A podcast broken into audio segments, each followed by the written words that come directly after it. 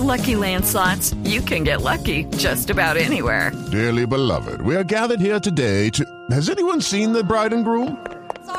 Sorry, we're here. We were getting lucky in the limo and we lost track of time.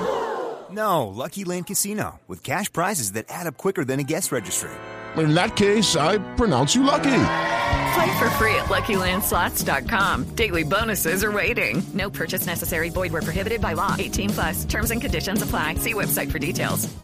Mire, estoy aquí con nada más y nada menos que Luis Alberto Moreno. Él es director ejecutivo de la Fundación Museo del Transporte y lo quería invitar a Autos y Motos porque hay un tema muy particular que está llamando la atención en Medellín y es el asunto del tranvía que rescataron, que estaba por allá en una finca, si no estoy mal.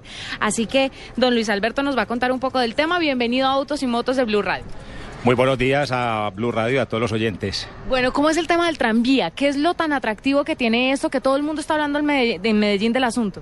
Bueno, resulta que en una de las tertulias que hacemos en la Fundación un miércoles alguien dijo que en una finca cerca a Medellín había un tranvía, pero en esa ruta no había línea del tranvía y nadie le creyó pues al hombre que eso estaba por allá.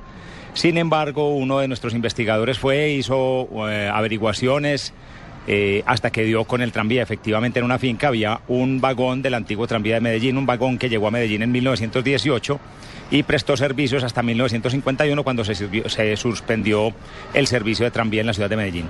¿Cómo hicieron para rescatarlo? Porque si mal no estoy leyendo por ahí la historia, lo tenía una señora que no lo quería entregar. Bueno, yo creo que más duro que la restauración fue convencer a doña Marta para que vendiera el tranvía.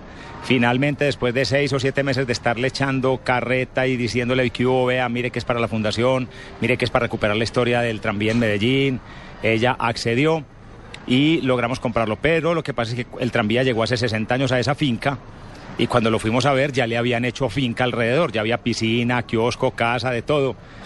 Nos tocó contratar una grúa de esas grandísimas para poderlo levantar por encima de la casa y ponerlo en una cama baja y sacarlo de ahí. La restauración del tranvía, ¿quién la hizo? ¿Gente especializada o eso lo pudo hacer cualquier persona? No, es un restaurador especializado, pero sobre todo en autos antiguos.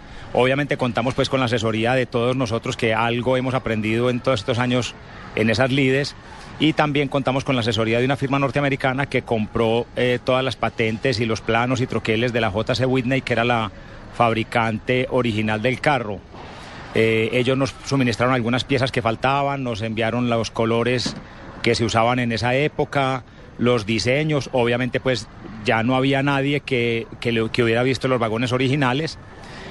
Y la gente que había, pues ya había montado en ellos 30 años después de estar en servicio, ya habían sido repintados montones de veces, ya no teníamos la pintura original, pero la compañía nos facilitó toda esta información.